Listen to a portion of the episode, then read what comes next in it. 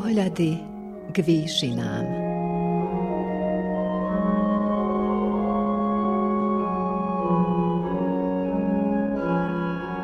Vysielanie Novosadského rozhlasu a Slovenskej evanjelickej AV cirkvi v Srbsku.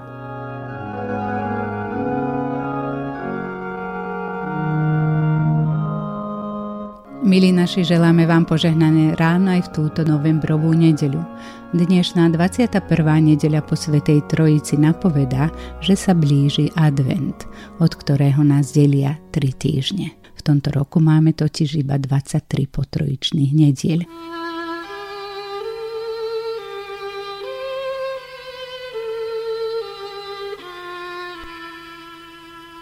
Pán Ježiš, keď bol tu na tejto zemi, svojimi slovami vyzýval a príkladom potvrdzoval, ako máme ísť jeden druhému v ústrety, ako si máme pomáhať.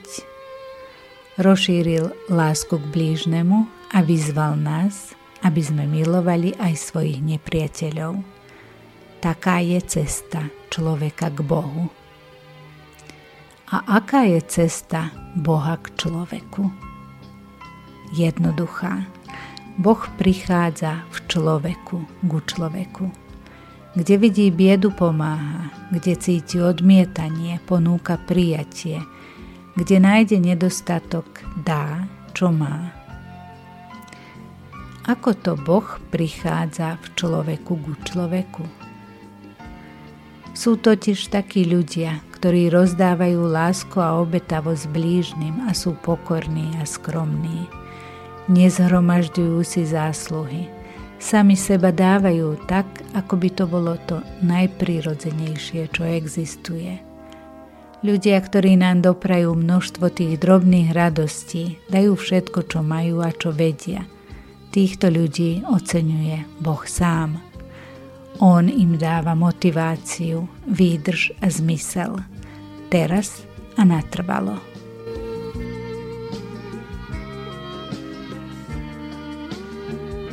Duchovnú úvahu na dnes pripravil Sláďan Daniel Srdić, farár Padinský. Milosť vám a pokoj od Boha nášho Otca a od Pána a Spasiteľa Ježiša Krista. Sestri a bratia, vypočujme si slova písma svätého, ktoré nám poslúžia ako základ dnešnej kázne 21. nedeľu po Svätej Trojici, a napísaných nachádzame v Evaníliu Matúšovom 12. kapitole od 15. po 21. verš nasledovne. Keď sa Ježiš o tom dozvedel, odišiel odtiaľ a nasledovali ho mnohí, uzdravoval ich všetkých a prísne im prikazoval, aby ho nezjavovali, aby sa naplnilo slovo proroka Izajáša, ktorý hovorí: Aj hľa, môj služobník, ktorého som si vyvolil, môj milovaný, ktorého si obľúbila moja duša. Svojho ducha vložím na neho. A on oznámi právo národom. Nebude sa hádať, nebude kričať, ani nikto na uliciach nepočuje jeho hlas. Nalomenú trstinu nedolomí a tlejúci knvod neuhasí, kým spravodlivosti nedopomôže k víťazstvu. V jeho meno budú dúfať národy. Amen. Sestri a bratia, v knihe Skutky apoštolov 10. kapitola sa opisuje návšteva apoštola Petra u dôstojníka rímskej armády, stotníka Kornélia v Cezareji. Pozadie stretnutia a jeho príbeh je opísaný pútavým spôsobom. Nás teraz z celého stretnutia zaujíma jedna veta, ktorej Peter výstižne opísal obsah Ježišovho pôsobenia. Znie takto: Boh Duchom Svätým a mocou pomazal Ježiša Nazareckého, ktorý chodil, dobre činil a uzdravoval všetkých diablom posadnutých, pretože Boh bol s ním. Chodil, dobre činil. Kade chodil, tam všade dobre činil. 4 evanjeliá v plnom rozsahu potvrdzujú túto jasnú charakteristiku Ježišovho života a pôsobenia. Je to taká nevšedná, výnimočná vec, že sa odá nad tým dlhšie zamyslieť. Dnes v nedeľu sa môže každý začítať do evanjelií a ponoriť sa do úvah o Ježišovom jedinečnom živote a jeho obsahu. Kde chodil, tam všade dobre činil. Čo všetko patrí do Ježišovho programu dobre činiť? Patrí tam všetko, čo hovoril a robil. Vyliečil mnohých chorých ľudí posadnutých, oslobodzoval od ich démonskej posadnutosti, aby sa mohli vrátiť do normálneho spoločenstva ľudí. Vo verejných príhovoroch a ostatných rozhovoroch hovoril ľuďom, ako veľmi ich Pán Boh, nebeský Otec, miluje. A mnohým tak pomohol dostať sa z ich depresie a citovej stiesnenosti. Hovoril pravdu o ľudskom živote a tak oslobodzoval ľudí od mnohých sebeklamov. Hovoril o zodpovednosti človeka pred Pánom Bohom, o zodpovednosti za čas jeho života a za všetky zverené hodnoty. Dokonca aj jeho kritické slova a jeho varovné výroky beda boli činením dobrého, lebo tým chcel duchovne namyslených ľudí priviesť k rozumu. Toto je nielen niekoľko bodov ako úvod k vlastnému pokračovaniu, ktoré by dnes mohol urobiť každý z nás. Činil dobre, to znamená ľuďom, ktorí sa nachádzali v najrozličnejších situáciách a problémoch, sa všemožne usiloval pomôcť k novému, čistému, správnemu životu.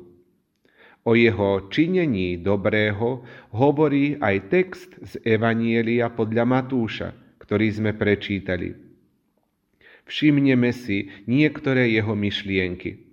Dobre činiť. To bol Ježišov životný program, ktorý prijal od svojho nebeského Otca a naplno si ho osvojil. Vyjadrené je to slovami z piesní o Hospodinovom služobníkovi z prorockej knihy Izajáš. Aj hľa môj služobník, ktorého som si vyvolil, môj milovaný, ktorého si obľúbila moja duša. Svojho ducha vložím na neho a on oznámi právo národom. Piesne o Hospodinovom služobníkovi vzťahol Pán Ježiš na seba. Vo svojej osobe, svojom konaní a utrpení videl ich splnenie. Takisto tie piesne chápala aj prvá kresťanská cirkev a my ich pravdaže tiež príjmame a vykladáme v tomto zmysle. Dobre činiť, to bol Ježišov program, od ktorého sa nedal ničím odviesť. A dosť bolo prekážok, ktoré sa mu stávali do cesty. Biblický odsek pred našim textom v 12. kapitole Evanjelia podľa Matúša hovorí o tom, ako Ježiš svojou osobitnou mocou uzdravil človeka v deň šabatu. Strážcovia židovského zákona tvrdili, že sa tým dopustil hriechu, lebo uzdravovať v sobotu, ak len nešlo o ohrozenie života, považovali za zakázané.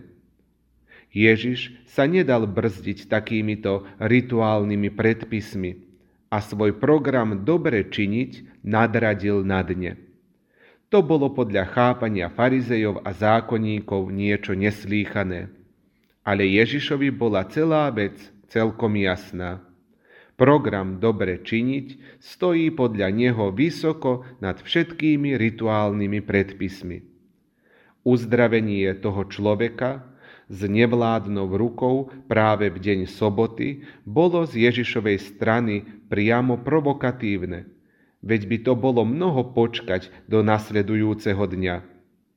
Ale Ježiš chcel týmto svojím činom aj ostatných upozorniť na niečo, že totiž aj oni majú program dobre činiť, pokladať za vysoko nadradený nad rituálne predpisy. Do konfliktu s rituálnymi predpismi sa Pán Ježiš dostal, keď pri realizovaní svojho programu dobre činiť bez zábran navštevoval hriešnych ľudí a spoločne s nimi stoloval.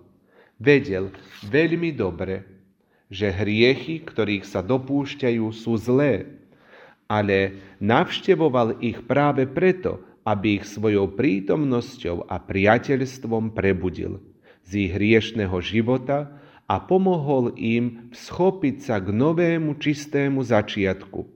Lenže strážcovia zákona pokladali stolovanie s hriešnými ľuďmi za neprípustné. Ježiš sa však týmito rituálnymi predpismi nedal brzdiť, lebo svojmu hlavnému programu dobre činiť podriadil všetko ostatné. Robil to nie nedopatrením, ale zámerne. Vidno to z jeho odpovede na kritiku spoločného stolovania s hriešnikmi. Svojim kritikom povedal: choďte teda a naučte sa, čo znamenajú slová milosrdenstvo chcem a nie obeť. Tým nadradil milosrdenstvo, to znamená program dobre činiť, nad rituálne predpisy. Nechcel s týmto hodnotením ostať sám, izolovaný, ale chcel, aby si toto hodnotenie osvojili aj ostatní. Zotrvávať dôsledne pri programe dobre činiť sa v určitých situáciách stávalo pre neho aj riskantným. Na uzdravenie v sobotu odpovedali farizei nielen kritickými slovami, ale uvažovali o tom, že by Ježiša bolo treba zlikvidovať. Tesne pred naším textom čítame slová: farizei však vyšli a radili sa o tom, ako ho zahubiť. Zdá sa nám neuveriteľnou takáto ostrá reakcia, ale ona celkom zodpovedá duchovnej atmosfére tej doby. Po citovaných slovách o nebezpečných úkladoch evanjelium pokračuje našim textom, ktorý sa začína slovami: keď sa Ježiš dozvedel o tom, odišiel odtiaľ a nasledovali ho mnohí.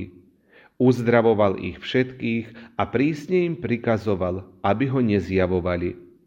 Možno, že to bolo ešte v tú istú sobotu, možno neskôr, ale dôležité je, že Ježiš nezadržateľne pokračuje vo svojom programe dobre činiť.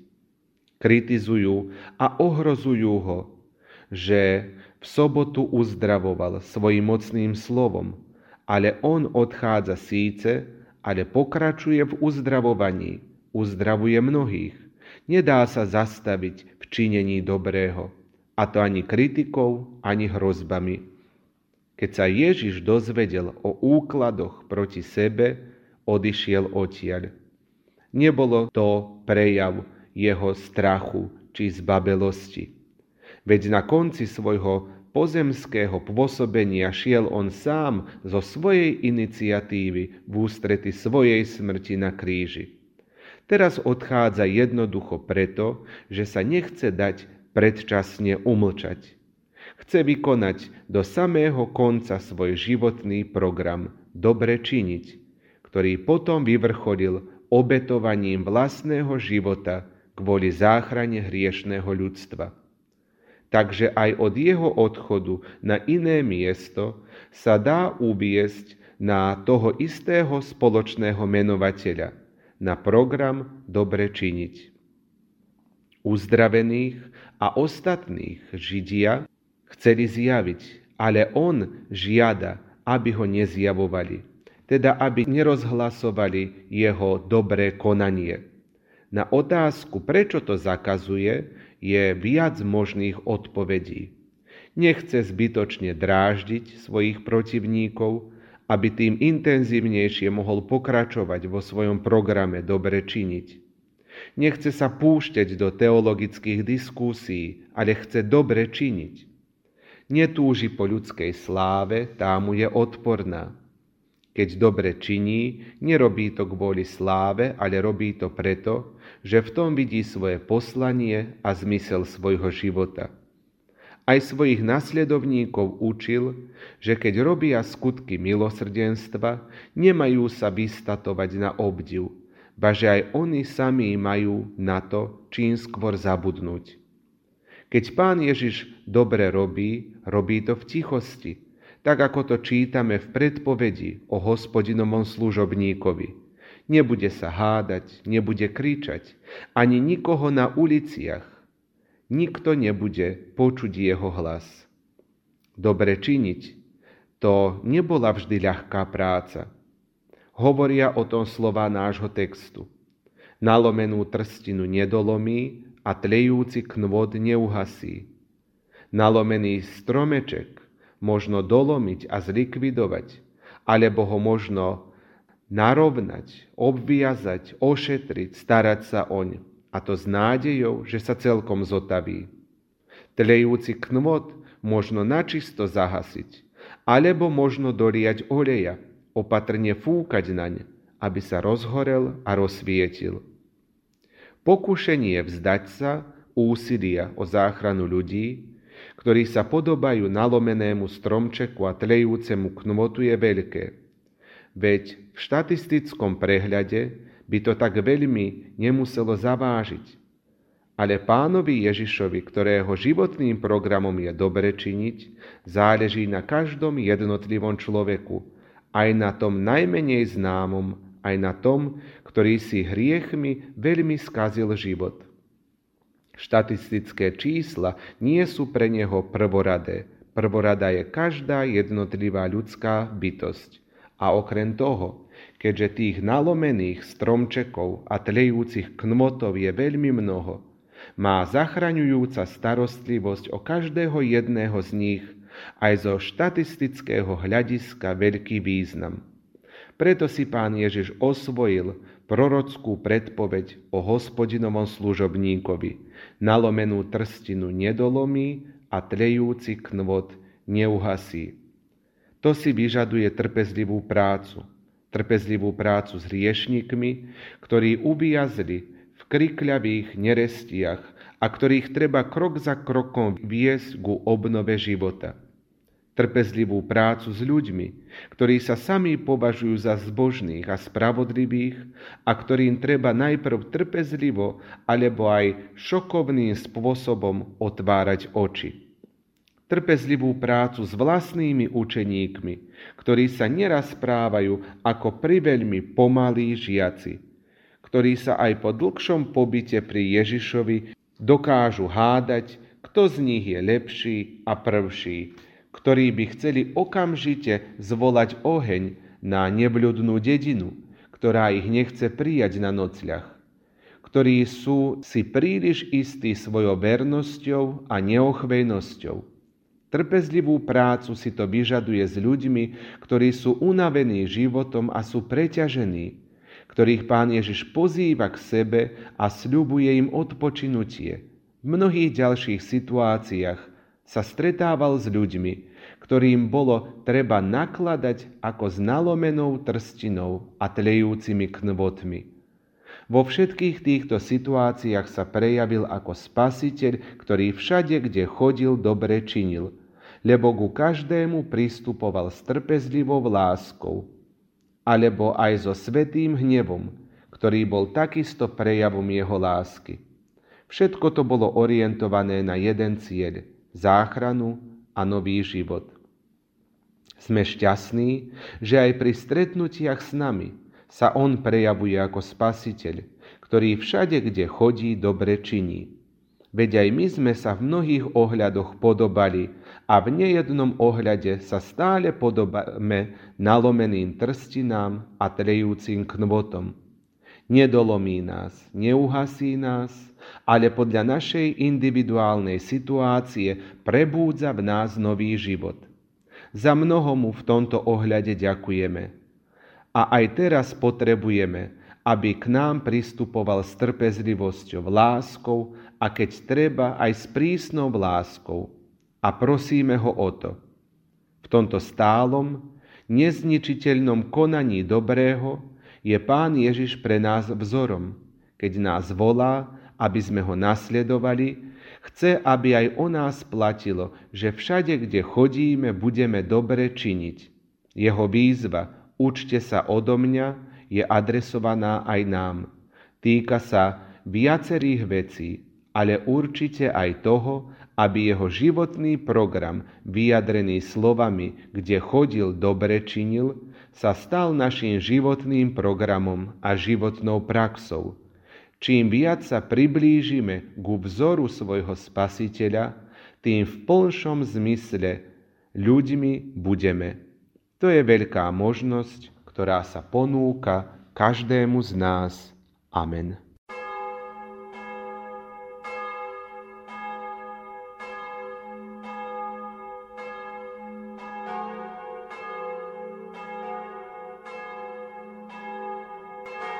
Milí bratia, drahé sestry, skloníme sa teraz pred tvárou jeho božskej velebnosti a takto v duchu a v pravde sa pomodlíme.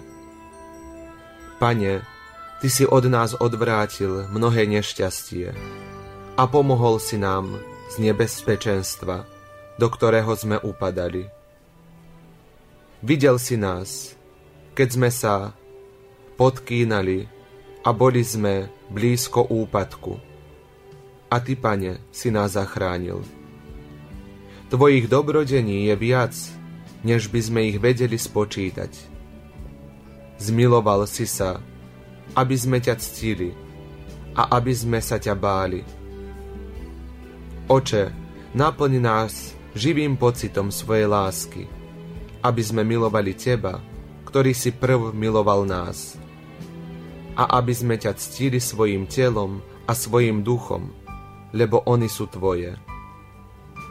Nech je tento deň posvetný a zasvetený Tvojej službe a dielu, ktoré si nám dal na svete konať.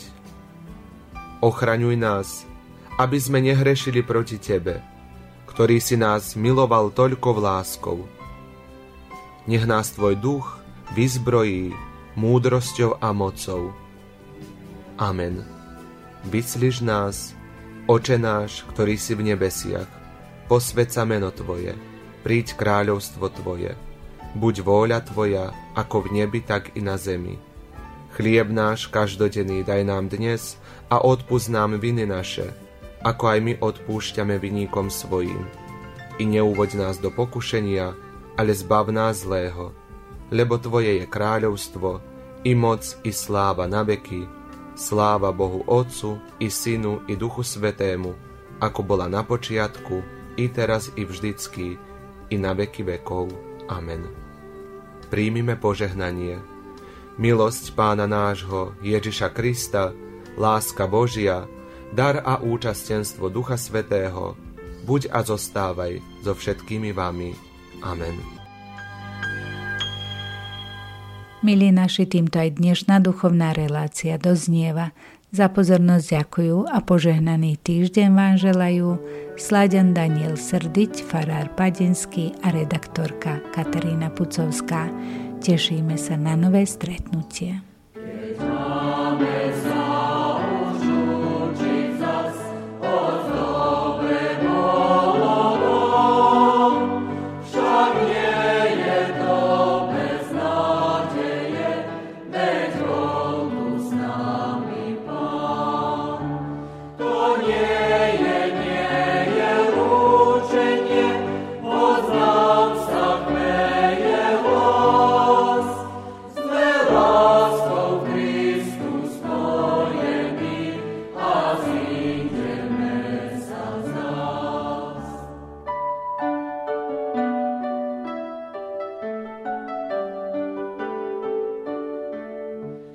It's mine.